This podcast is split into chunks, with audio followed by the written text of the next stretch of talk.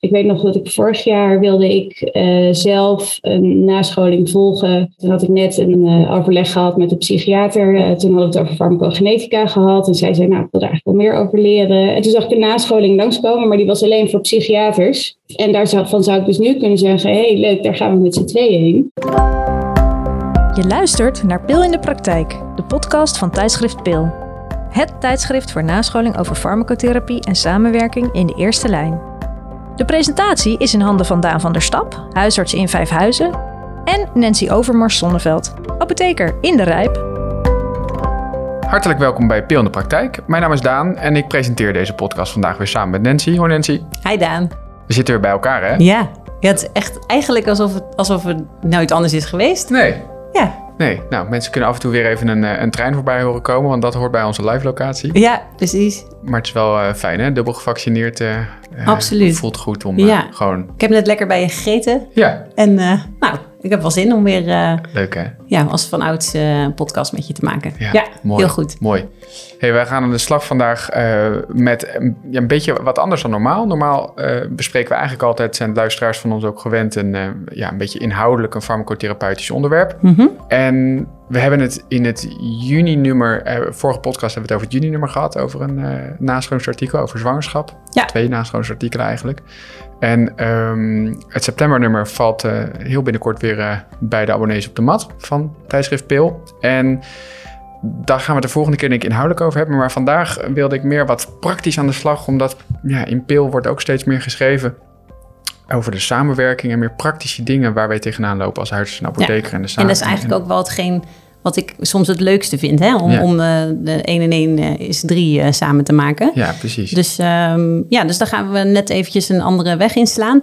Wat je net zei over dat we in juni hebben gesproken over um, zwangere vrouwen en medicatie daarbij. En toen ook het stoppen met roken bij dames die zwanger willen worden.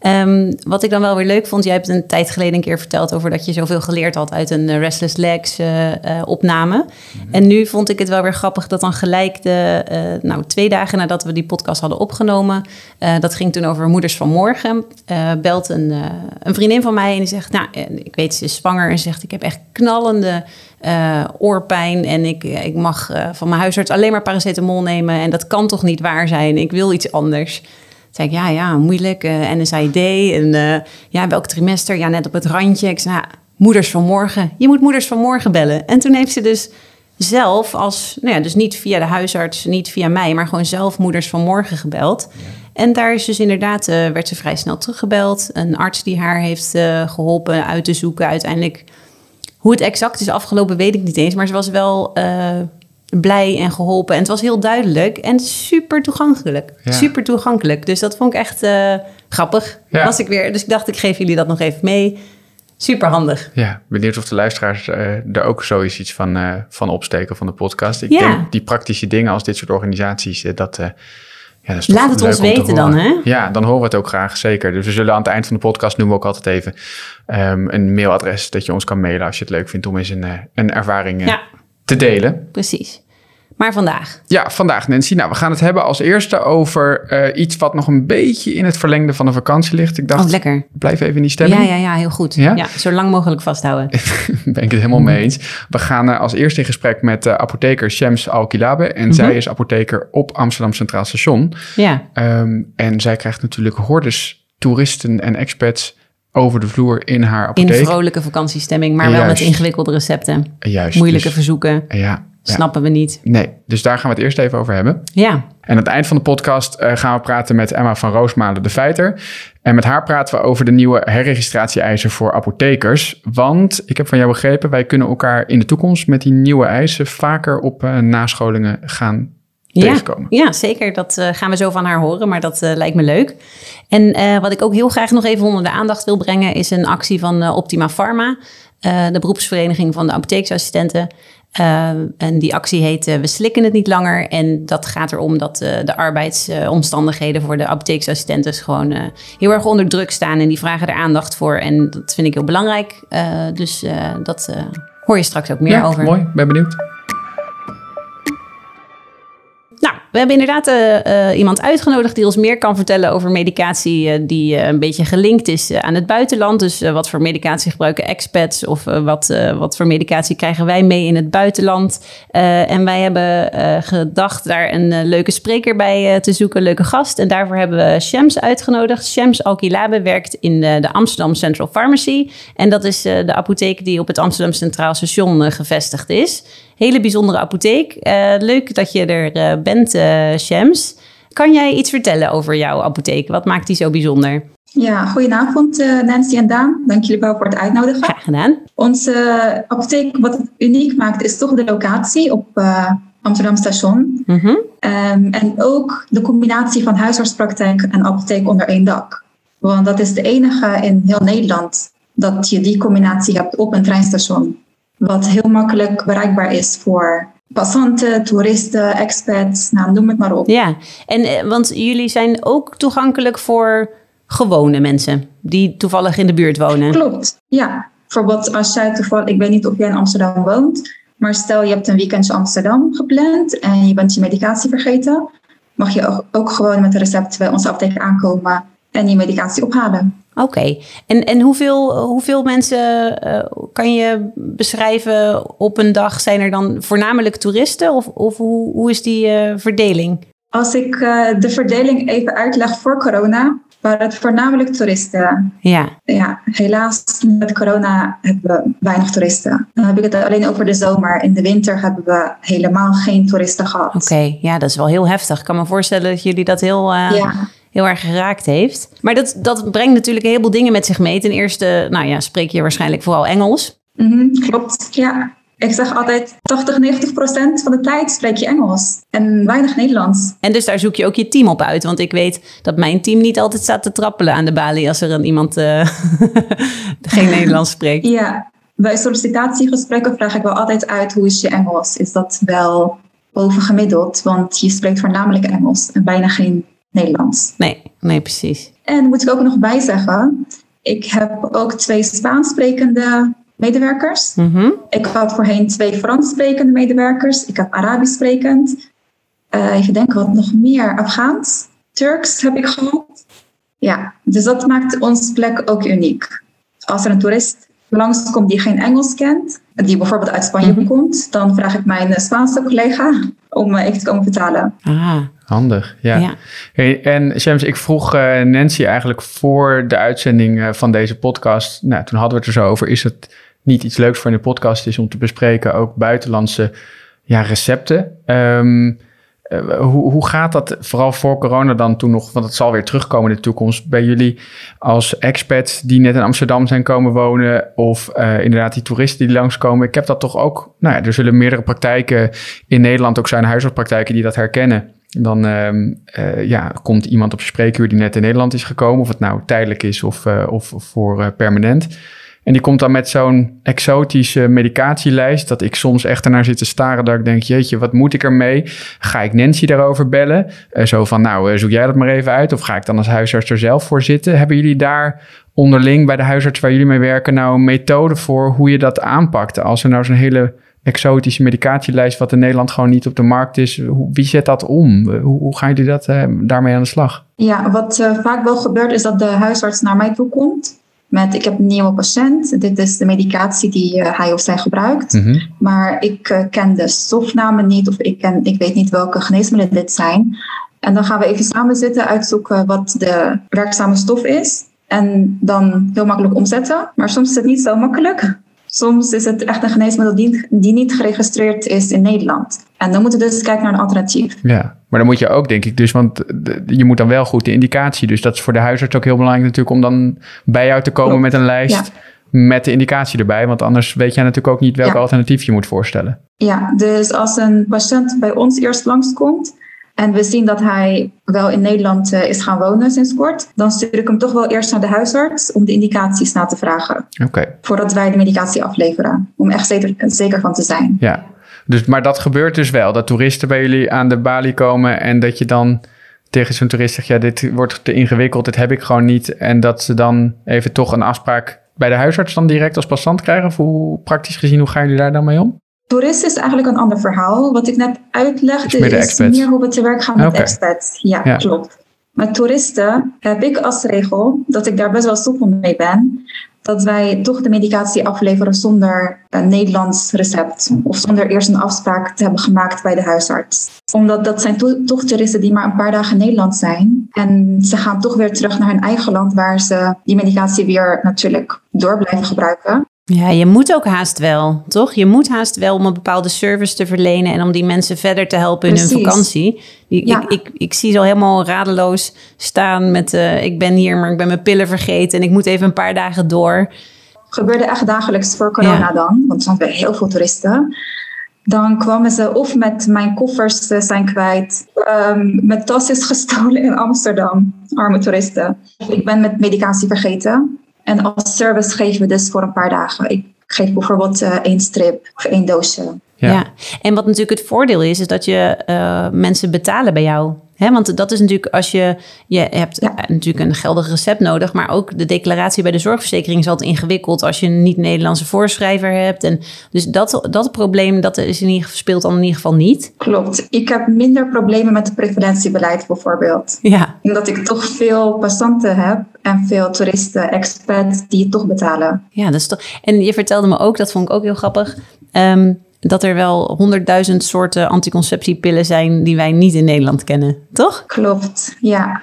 En dat dat natuurlijk wel een van de dingen is die heel veel gevraagd wordt. Ja, dat is dan toch wel een uitdaging om dan te kijken, oké, welk anticonceptiepil gaan we dan geven? Moet ik wel eerlijk zeggen, omdat ik daar absoluut niet goed in ben, dat laat ik echt aan de huisarts over om dat met de patiënt te bespreken, welk middel dan gegeven wordt. Maar goed, Daan, dat lijkt me ook wel logisch toch? Want je, iemand gebruikt een bepaalde pil en dan, goh, want ik heb daar en daar uh, sommige mensen gewoon heel straightforward. Ik heb gewoon anticonceptie nodig. Maar er zijn heel veel dames die heel lang hebben gezocht naar specifiek. Ik had hier altijd last van. Het lijkt me nog heel ingewikkeld hoor. Ja, zeker. En dat is vaak gewoon uitproberen met. Als vrouwen het zelf ook niet goed weten, dan, dan denk ik, ja, laten we maar gewoon weer met. Ergens uh, beginnen. Uh, ja, het, een van de goedkoopste middelen beginnen. Tenzij een vrouw dan toch documentatie heeft wat ze dan gehad heeft. Maar weet, weet ik veel. Of in Frankrijk hetzelfde eerste keusmiddel is. Ja. Geen idee. Nee soms dat ook gewoon niet te achterhalen. En dan, uh, dan, dan moet je gewoon trial and error gewoon wat proberen. Ja.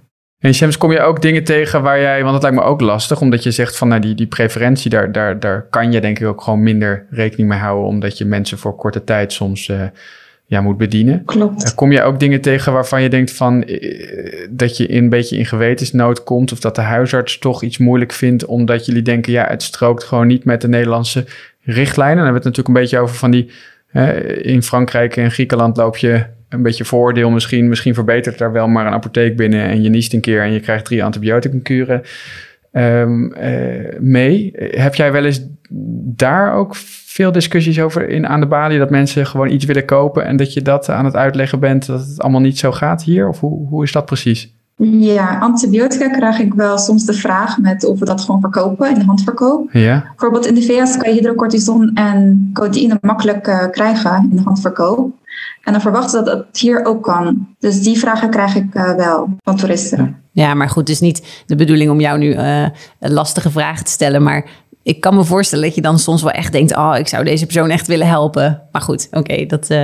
Maar dan, dan is het ook heel makkelijk om diegene naar de huisarts naast mij door te sturen. Dat is ook wat voor ons eigenlijk uh, ook weer dat unieke. En echt dat service leveren aan de toerist. Maar dat diegene gelijk een afspraak maak, kan maken, kan de huisarts even naar uh, luisteren, kijken wat het probleem is en een recept voorschrijven. Ja. En dan kan ik het afleveren. Ja. Ja, dat is mooi hoor. Maar dan kom je, dat is natuurlijk heel mooi, maar jullie komen nooit als huisarts en apotheker samen dan een beetje toch in, in nood, omdat jullie natuurlijk vanuit je Nederlandse opleiding eigenlijk heel terughoudend willen zijn met antibiotica voorschrift. Merk je dan dat, dat bij jullie de klant tevreden de deur uit moet gaan? Of zijn jullie soms toch ook dat je een soort plannetje smeet onderling? Hoe kunnen we deze patiënt er toch vanaf praten? Dat die, hoe doen jullie dat dan? Daar ben ik zo nieuwsgierig naar. Want de normale Nederlandse huizen en apotheker zijn natuurlijk heel erg gaan praten op dit niet te veel antibiotica. Hoe, hoe, hoe gaat het bij jullie in de praktijk? Klopt, ja. Ik vind dat de huisarts dat wel goed doen naast ons. Want als een toerist bijvoorbeeld eerst bij mij aanklopt met uh, ik wil antibioticum, dan stuur ik naar de huisarts en dan komt hij toch terug met, nou, ik noem maar iets, een hoestdrank of... Ja. ja. ja. Ja, maar het is gewoon een heel mooi concept. En uh, ik heb er zelf nooit iets, uh, iets gehaald. Maar als ik er langs loop, dan zie ik altijd ook nog hele mooie handverkoopproducten. Het is volgens mij uh, ook een soort fijne plek, omdat iedereen daar op vakantie is. En uh, toch, tenminste, het lijkt mij, uh, ik heb er wel een soort uh, positieve vakantie-vibes, krijg ik altijd. Ja, het is niet natuurlijk een normale apotheek zoals andere apotheken in Nederland. Het ziet er, vind ik, ook heel vrolijk uit. Ja. En dat maakt het ook, denk ik, leuk voor de klanten die altijd terugkomen. Dat het toch niet dat, dat stoffige is, dat, ja, wat mensen altijd gewend zijn van een apotheek. Eerlijk is eerlijk, in een apotheek kom je niet per se voor je lol. Ik denk heel vaak, kan hier geen muziek aan? Kunnen we geen koffie schenken? Weet je wel, maar feitelijk doe je dat uiteindelijk niet. Maar ik snap wel, het gevoel is wel anders als je bij jullie binnenloopt. Ja. Dus dat uh, vind ik heel uh, positief. Wij hebben elke dag muziek aan. Echt? Ja. Gezellig. Dus inderdaad, je hebt niet snel het gevoel dat je in een apotheek bent. Ja voelt toch meer als een, uh, als een ja, prettige verblijfsplek dan waar je gewoon de klanten. Prettige plek, ja. Waar mensen echt zorg kunnen krijgen en snel ook. Leuk. Nou, toch grappig dat we even een inkijkje hebben kunnen krijgen in, uh, in jullie setting. Gewoon omdat dat weer net even anders is dan de gewone situatie. En, en omdat wij nog een klein beetje behoefte hadden aan vakantie, toch? Ja, we hadden nog een beetje dat buitenlands gevoel. We nog heel veel vast te houden. Oké, okay, dankjewel uh, Shams dankjewel. voor je tijd. Ja, geen dank. Nou, leuk om uh, Shams even gesproken te hebben. Want het is toch wel een bijzondere plek, denk ik, daar uh, op Centraal Station. Echt een, een niche-apotheek. En leuk dat zij ons een klein uh, inkijkje heeft gegeven. zal niet altijd makkelijk zijn, maar wat ze zegt, wel gezellig daar, denk ik. En dan gaan we door naar een heel ander onderwerp. We moeten tenslotte ook nog nascholen. Dus we gaan het hebben over de herregistratie-eisen. Die zijn veranderd voor de apothekers. daarvoor gaan we in gesprek met Emma van Roosmalen de Feiter. Die gaan we zo strakjes even bellen. Maar nu eerst even dit. Samen staan we sterk en laten we van ons horen. We slikken dit niet langer. Ja, Daan, meestal hebben we als intermezzo iets, een beetje iets vrolijks of luchtigs of gezelligs. Maar nu heb ik eigenlijk iets heel serieus. En uh, ja, je kijkt me aan en denkt, wat gaat er komen? Ernstig, ja. Nou, heel ernstig. Nee, het is, het is wel ernstig. Um, de beroepsvereniging voor apotheeksassistenten, dus apotheekfarmakundigen, iedereen die in de apotheek werkt, behalve de apothekers zelf, die hebben een beroepsvereniging, Optima Pharma. En die zijn uh, een actie gestart. En de actie heet hashtag we slikken het niet langer. Nou, goede tekst. Um, en waarom zijn ze die actie gestart? Uh, het gaat erom dat er in de CAO-onderhandelingen van alles uh, niet lukt. Uh, er is weinig budget. Um, er wordt gewoon niet gezien uh, waar we tegenaan lopen in de apotheek. Welke problemen er zijn en dat we daar tijd en inspanning voor moeten verrichten en dat er nou, geld voor nodig is. Mm-hmm. Um, de NZA, de Nederlandse Zorgautoriteit, die heeft dat signaal uh, opgepakt en zegt: Nou goed, dan gaan we dat onderzoeken. En vervolgens komen zij terug met als conclusie. Nou ja, zoveel is er niet aan de hand. Want uh, ik heb nog geen enkele apotheek gezien die failliet is gegaan. Dus het zal wel meevallen met jullie problemen. Nou, dat is natuurlijk uh, enorm veel uh, tekort door de bocht. En daar zijn ze bij Optima Pharma en anderen natuurlijk ook terecht heel boos over. Um, en dus zijn ze gestart met een actie waarbij ze heel graag willen dat iedereen die in de apotheek werkt en problemen ervaart, dat deelt met de NZA. Um, en dat zijn de problemen waar jij en ik in de dagelijkse praktijk tegenaan lopen. Leverbaarheid van geneesmiddelen, preferentiebeleid, medische noodzaak. Nou ja, Formuliertje, switchen van biosimilar, alles erop en eraan. Alles erop en eraan. Ja. En, en dat wat ons werk nou, soms gewoon echt minder leuk maakt. Hè? En als je, um, ten eerste is er dus niet voldoende geld. Um, maar ten tweede maak je het vak ook gewoon minder interessant. Is het gewoon minder leuk voor die dames en enkele heer uh, om daar als uh, assistent aan de balie te staan. En um, ik weet, uh, waarschijnlijk is er niet heel veel tijd meer voor de, voor de luisteraars. Maar mochten jullie nog je assistentes kunnen aanmoedigen om mee te werken aan deze actie, dan moet je dat echt van harte doen. Want hoe meer reacties er ingezameld worden, hoe duidelijker het voor de NZA wordt dat er daadwerkelijk wel een probleem is. Ja, en de beroepsvereniging Optima Pharma, die bundelt dus die klachten. Dus mensen moeten. Nou, die hebben een. Uh, als je naar de website gaat of als je googelt op we slikken het niet langer, uh, dan kom je vanzelf bij een soort meldformulier. Oh, en dat ja. gaat rechtstreeks uh, naar de NZA, zoals ik het heb begrepen.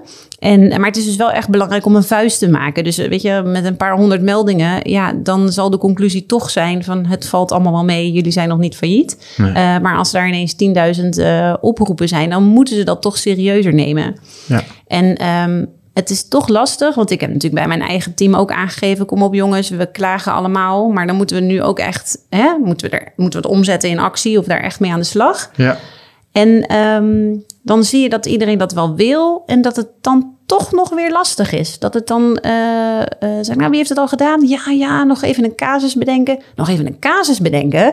Je hebt er al drie meegemaakt deze ochtend. Weet je wel, we vinden het al bijna zo normaal. Ja, precies. Dat we niet meer zien uh, wat er aan de hand is. Het is een beetje jullie het roer moeten om, uh, wat wij als huisarts een paar jaar geleden hadden. Ja, maar dan dus nu vanuit de assistentes. En dat vind ik wel sterk aan het verhaal. Ja, precies. Want wij als apothekers... Uh, Wordt er toch denk ik weer gedacht, ook vanuit de NZH Den Haag... van precies, de apothekers vinden ja. dat ze steeds minder verdienen. En daarom zullen ze wel klagen. Maar dit gaat ja. gewoon om het werkplezier. Ja, van... de werkbaarheid eigenlijk. Ja, ja, ja.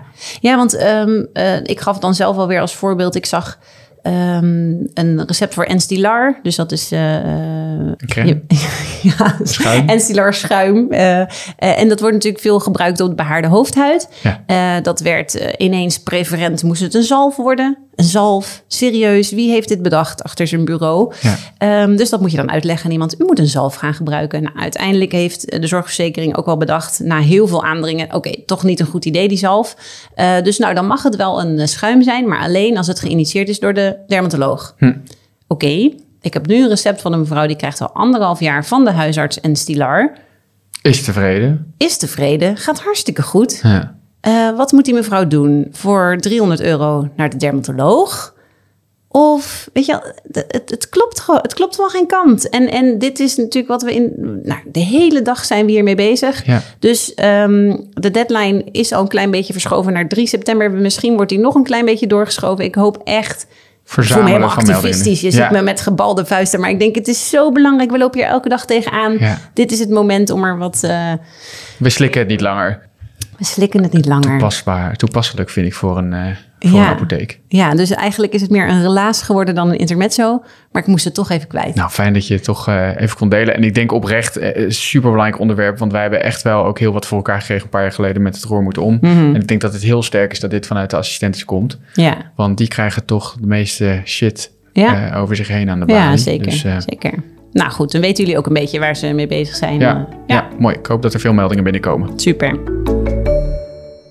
Oké Nancy, nou we sluiten vandaag af met een uh, onderwerp wat uh, nou, toch wel over samenwerking gaat. Of in ieder geval ook samen leren. Mm -hmm. Want jij noemde laatst aan mij dat um, jullie registratie-eisen gaan veranderen. En dat we daardoor elkaar vaker gaan tegenkomen mogelijk op nascholingen. Ja, nou ja, wie weet. Uh, dat, die mogelijkheid wordt uh, wel geschapen als ik uh, dat zo goed heb gelezen.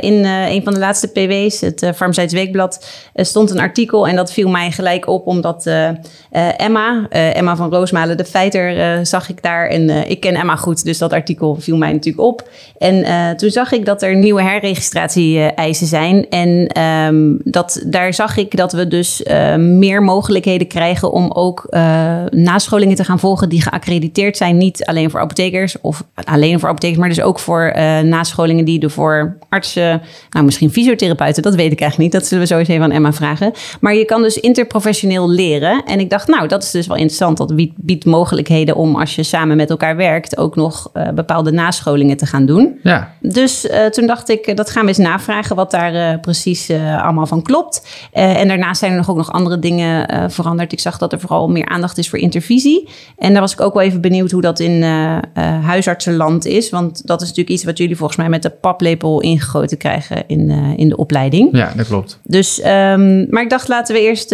Emma erbij vragen. Die is nu bij ons via Zoom ook aanwezig. Um, hoi Emma.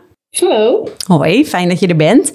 Um, nou, ik gaf dus uh, net al aan uh, bij Daan dat we, dat we wellicht samen in de, uh, de collegebanken of de nascholingsbankjes komen te zitten.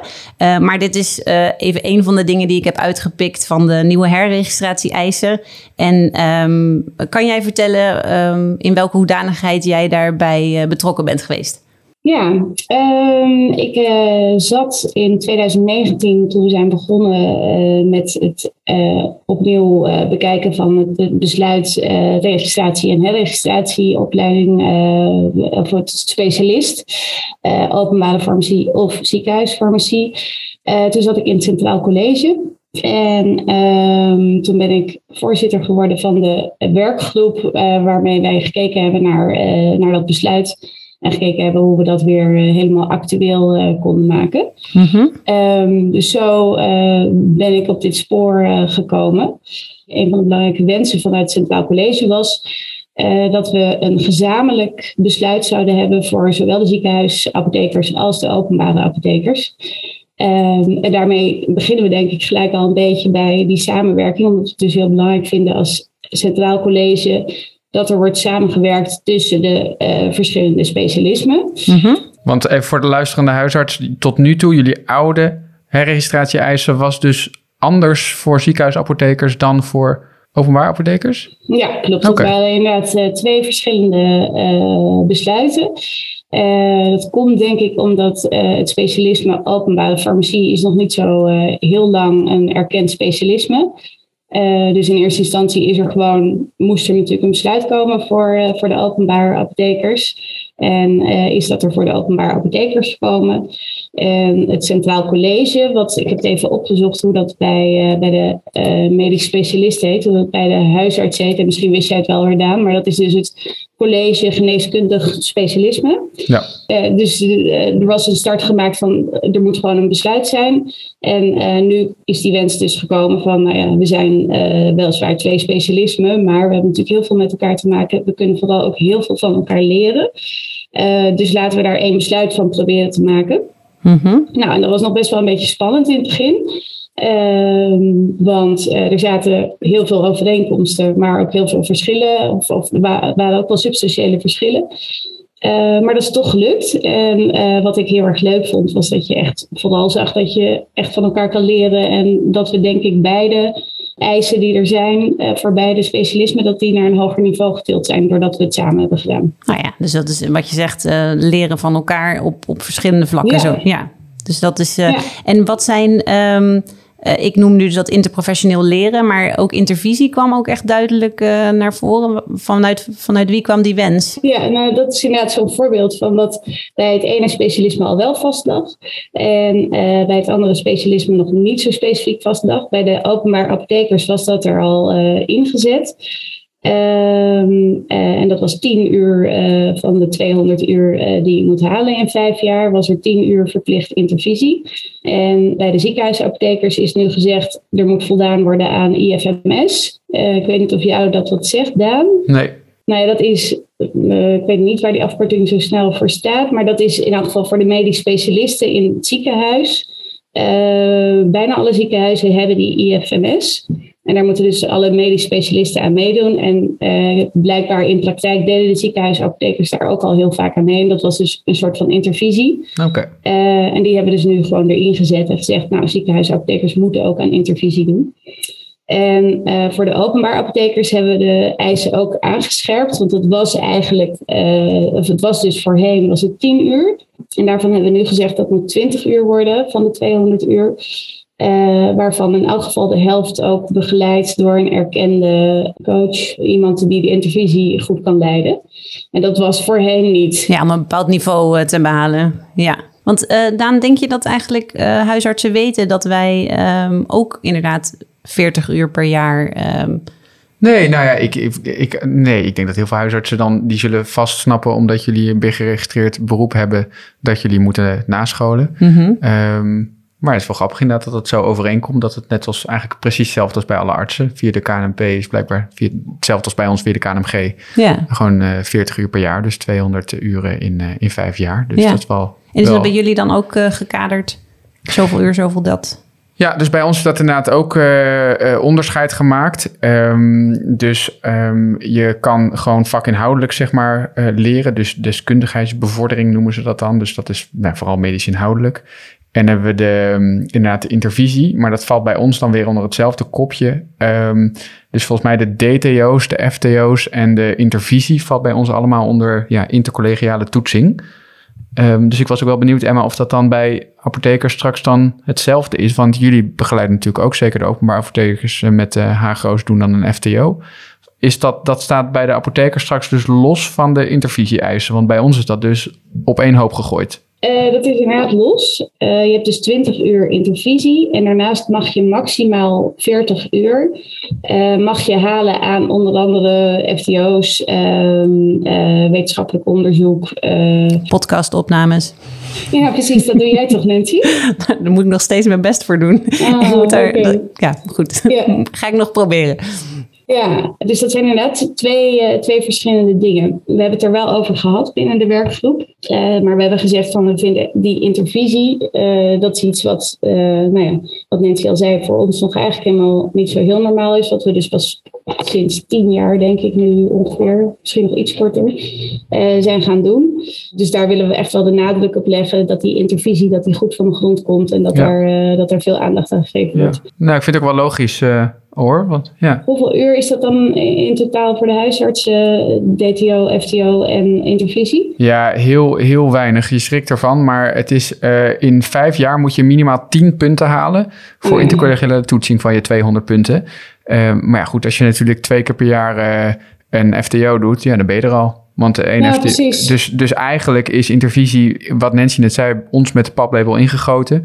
Ja. Um, dus misschien doe je het wel, maar niet dus per iedereen se doet het. door de punten. Nee, nee, precies. Dus dat het dat bij moet ons ook dan niet meer. de reden zijn, maar. Nou ja, maar ik kan me voorstellen dat dat toch uh, ja, een eis neerleggen bij apothekers als het bij jullie niet gebruikelijk ja, is. ik denk wel dat door die eis zijn mensen het gaan doen. Dan en, gaan mensen het doen en ook denk ik het nut ervan ervaren. Ja, Want zeker. Ik, artsen blijven het ook doen. Terwijl dus nee, met de FTO's Voor de- voor de punten je het niet. Die Nee. 10 punten heb Nee. je dan al wel binnen. Voor de intercollegiale toetsingspunten die we moeten halen, die 10. Ja. Maar ja, intervisie, ik denk dat de meeste artsen gewoon weten. En het is gezellig, want het is niet zo inhoudelijk als een FTO. ja. Ehm, Je bespreekt de spanningsvelden, je maar kijkt waar je stiekem, als je ja. inderdaad zeker iemand erbij hebt zitten die dat goed kan leiden, dan haal je er ook echt heel veel uit. En het is heel anders. Toch, je bent ook intercollegiaal bezig, net als een FTO, maar het is echt Nee, wel heel anders. ander- ander dus ik vind het wel leuk om te horen dat dat bij jullie, eh, wist ik eigenlijk niet dat dat ehm, nou ja, iets nieuws is voor jullie. Mhm. Dat die intervisie een ja, grote rol nieuwer in ieder geval. Ja. Ja. Ja, en wel grappig wat jij zegt, eh, dat, er, dat je dus eh, aan de ene kant verbaasd bent, eh, maar eigenlijk vooral ook niet verbaasd bent dat er heel veel hetzelfde is als eh, bij, bij de huisartsen. Ehm, toen wij begonnen als werkgroep met eh, de herziening van dit besluit, toen was net het nieuwe besluit van eh, het eh, Centraal College Specialisten, als ik het nu goed zeg. Eh, dus van onder andere de huisartsen was ook de- dit besluit net herzien. Mhm. Ehm, dus daar hebben we met een schuin oog eh, naar gekeken en ook eh, zeker veel uitgehaald. Logisch ook. Ja. Ja, er was natuurlijk eh, net weer naar gekeken. Dus dit was de meest actuele regeling die we erbij konden halen om te kijken Ja. eh, nou ja, wat voor nuttigs daarin zat. En bovendien heeft natuurlijk eh, dit besluit bestaat al nog weer veel langer, is nog weer veel verder ontwikkeld. Want er zijn natuurlijk ook gewoon meer medisch specialisten eh, dan farmaceutisch eh, specialisten, om het even zo te zeggen. Mhm. Ehm, dus daar konden we ook veel eh, ja, goed, goed naar kijken en, en, en, en mooie dingen uithalen. ja, iets met een wiel moet je niet allemaal opnieuw willen uitvinden, ja, toch? precies. Ja. Ja, Hey, en ik maakte net een beetje een grapje over dat we dus ook met een fysiotherapeut eh, kunnen gaan nascholen. Overdrijf ik dan of zou dat in theorie kunnen? Nou, eh, er staat inderdaad dus nu in eh, dat je 50 uur eh, aan nascholing mag halen eh, bij een ander specialisme dan je eigen specialisme. En dat moet dan wel een BIG geregistreerd Ja, specialisme zijn. Ja. Dus, dus dat, dat is de eis. We hebben het er inderdaad over gehad, hoe kunnen we dit nou goed bes- beschrijven. Maar uiteindelijk hebben we dus ervoor gekozen om te zeggen, het moet BIG geregistreerd zijn. En ehm, ik weet nog dat ik vorig jaar wilde ik eh, zelf een nascholing volgen. Eh, toen had ik net een eh, overleg gehad met de psychiater bij ons in Veghel. En toen hadden we het over farmacogenetica gehad. En zij zei, nou, ik wil daar eigenlijk wel meer over leren. En ehm, eh, ik dacht ook, nou ja, die, deze hoek en farmacogenetica, dat is echt wel een hoek waar heel veel in gebeurt. Dus het leek mij ook nuttig. En toen zag ik een nascholing langskomen, maar die was alleen voor psychiaters. En daarvan zou ik dus nu kunnen zeggen, hé hey, leuk, daar gaan we met z'n tweeën heen. Ja. En, en dan is het ook, ja, hè, dan kun je daar gewoon met z'n tweeën t- samen heen, omdat je samen tegen zoiets aanloopt. Wordt het heel veel concreter van. En dan kan je ook daar, Ja, daar, daar weer ehm, handen en voeten aan gaan geven dus op dat moment. Dus dat is leuk, ja. Mooi En, dat dat... en een eh, heel praktische vraag, want vaak zie je inderdaad nascholingen voorbij komen. En dan staat er eh, erkend voor, eh, nou ja, voor huisarts heet het een ABC1 erkend. En dan, hoe, wordt dat ingewikkeld? Want zo'n nascholingsinstantie, eh, zoals ook tijdschrift Pil, dat is dan erkend voor eh, een bepaalde groep eh, die daarmee mogen nascholen. Huisartsen, ja, weten zij dat allemaal al? Ja, want kunnen het mogen dit dus ook. Ik denk dat heel veel, in ieder geval luisterend huisartsen, maar ook heel veel medisch specialisten geen idee hebben dat wij dus al inderdaad jaren 50 van onze 200 punten, zoals wat jullie ook krijgen, dus gewoon binnen andere specialismen Ja. mogen halen ook. Ik zat net in mijn eigen punten te kijken. Ik ben bijna aan mijn 200 punten. Uh, nu, waarvan wel geteld nul punten uh, zie ik bij mij staan in een ander specialisme. Dus we gaan samen iets leuks uitzoeken. We gaan, ja, we moeten eens wat leuks uitzoeken. Ja. ja. Maar dat, weet je, praktisch gezien is dat ook, zijn de nascholingsinstanties in de landen daar ook klaar voor? Want het, het wordt wel, ja, bij ons bestaat het dus al. Dus, maar is dat, loopt dat? Uh, weet je daar iets van? Nee, dat weet ik niet zo heel goed. ik weet wel wat het verschil is met hoe het eerst was en nu het moest eerst moest het dan echt goedgekeurd worden door de registratiecommissie. Mm En in praktijk ging er dan altijd lang overheen en dat was ingewikkeld. Kijk een beetje naar Nancy, die eigenlijk deze podcast uh, wel uh, in zou willen brengen als nascholingsuren. Wat best wel terecht zou zijn, hè? want ze verdiept zich natuurlijk elke keer enorm in allerlei onderwerpen. Uh, maar dat is dan een gedoe en dan weet je niet precies hoe. En nu is die drempel eigenlijk weggehaald. Uh, doordat je dus, als het goed is, dat gewoon zo kan zeggen: hè, dit is uh, erkend voor huisartsen, dus ben geregistreerd. Dus ja. ik mag die uren gewoon opschrijven. Ja, ja mooi hoor. Hey, en dan nog één punt wat ik eruit haal, en dat is eigenlijk hartstikke spreekt voor zich, maar dat, dat het wel echt de bedoeling is dat je op in ieder geval minstens een, nou wat was het, 80 uur, 80 punten. Ik mag nooit punten zeggen van Diederik. 80 uur ook kleinschalig moet nascholen. Dus dat congressen en e-learnings kunnen hartstikke nuttig en leuk en handig zijn. Maar dat dat zeker niet een, uh, een meerderheid van je, van je portefeuille wordt. Ja, klopt. Dat hebben we ook nieuw in deze regeling opgenomen. Uh, om dat te benadrukken, omdat we echt zeggen van je moet juist dat interactieve hebben, dat met elkaar samen leren. Uh, en daarom hebben we gezegd kleinschalig, uh, zodat je dus niet alleen maar naar het KNP-congres gaat. maar dat je ook ja, in een veel kleinere setting het leren, ja, de nascholing volgt. Klinkt me eigenlijk heel logisch. Maar het is toch, denk ik, door zo'n kader weer te scheppen. Um, ja. ja. gaat het ook gebeuren op die manier. Ja. Toch? Mensen zullen wel moeten. Ja. ja. Ja. fijn dat je ons dit een beetje hebt willen toelichten. Is er nog iets waarvan je denkt, nou, dat is belangrijk dat we dat nog even meenemen? Of denk je, dat we dit. Uh... Nou, interprofessioneel leren, dat is wel iets wat uh, bij het Centraal College ook heel erg op de agenda staat. Het staat allemaal heel uh, enorm in de kinderschoenen, maar ik weet wel dat bijvoorbeeld de, ik denk de jonge openbaar apothekers en de jonge ziekenhuisapothekers allebei, maar ik weet het niet meer helemaal zeker, maar dat die ook weer dus met de jonge huisartsen en de jonge specia medisch specialisten, dat die ook met elkaar bezig zijn met het interprofessioneel leren. Mm -hmm. en dat ze ook eigenlijk al op de universiteit dat naar een veel hoger niveau willen gaan brengen. Ja. En ik geloof dat dat in Leiden uh, al behoorlijk loopt. Maar um, je hebt natuurlijk ook steden waar je wel geneeskunde kan studeren en waar je geen farmacie kunt, kunt studeren. Dus nou ja, daar zijn ze heel erg over na aan het denken hoe je daar al dat interprofessioneel leren ook uh, een, uh, een belangrijke rol kan laten spelen. Ja, ik begreep dat daar vooral uh, praktische drempels zijn, inderdaad. Ja. ja. ja. Dus, uh, maar mooi dat dat al vanaf uh, ja, jong geleerd is oud gedaan, tenslotte. Zo is Toch? het. Ja. Zo is het, ja. Oké, okay. ja. nou hartstikke mooi. goed. Um, dankjewel voor je tijd, Emma. Nou, heel graag gedaan. Nou, Daan, zijn we wel weer aan het einde gekomen van deze pil in de praktijk. Uh, heel fijn om weer met jou hier aan tafel te zitten. Ja, is toch wel beter zo. Ja, beter, absoluut. En uh, leuke onderwerpen, anders dan normaal. Ja, um, ja we zijn niet echt uh, de farmacotherapie ingedoken. We hebben geen nieuwe therapieën besproken, maar toch nee. wel hele leuke onderwerpen, denk ik. Zeker, ja. Nee, normaal bespreken we altijd natuurlijk even dan nu na van...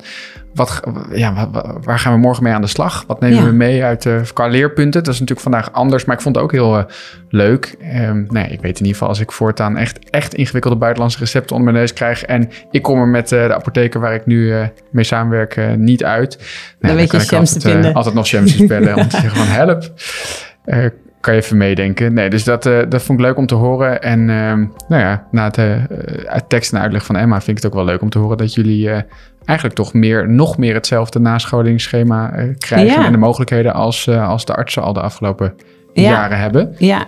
Dus dat uh, opent ook wel deuren, toch? Nou ja, en we waren natuurlijk een beetje grapjes aan het maken van... goh, dan gaan we samen nascholen. Maar serieus, dat is toch... Uh, ik vind überhaupt, ik vind nascholen eigenlijk altijd als ik het doe... denk ik, dit moet ik vaker doen. Hier heb ik weer wat uitgehaald.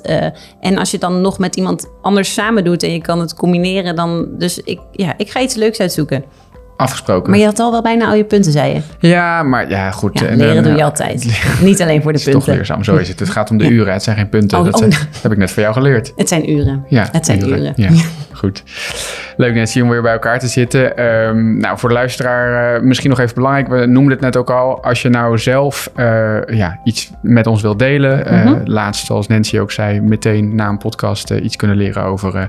of meteen kunnen toepassen van iemand verwijzen naar Moeders van Morgen. Heb jij nou ook input voor ons? Of heb je ideeën voor een volgende podcast? Of zeg je, ik heb toch een briljante samenwerking bij mij in de regio. Ja, daar en ik wil heel graag van. Eigenlijk ja. ook wel eens over vertellen. Ja. Um, want daar wordt in Peel tenslotte ook over geschreven. Uh, mail ons alsjeblieft. En dat kan op podcast.pil-nascholing.nl. En wil je nou meer informatie over tijdschrift Pil en het behalen van nascholingspunten met het blad? Dan kun je terecht op www.pil-nascholing.nl. Hartelijk dank voor het luisteren. Ja, en uh, Dit was hem al. wij zien elkaar binnenkort weer uh, hier aan de keukentafel. Heel goed. Tot dan. Tot de volgende keer. Je luisterde naar Pil in de Praktijk, de podcast van tijdschrift Pil. Het tijdschrift voor nascholing over farmacotherapie en samenwerking in de eerste lijn. Pil verschijnt vier keer per jaar in de vorm van een papieren tijdschrift en geaccrediteerde e-learnings. Ga voor meer informatie en abonnementen naar www.pil-nascholing.nl.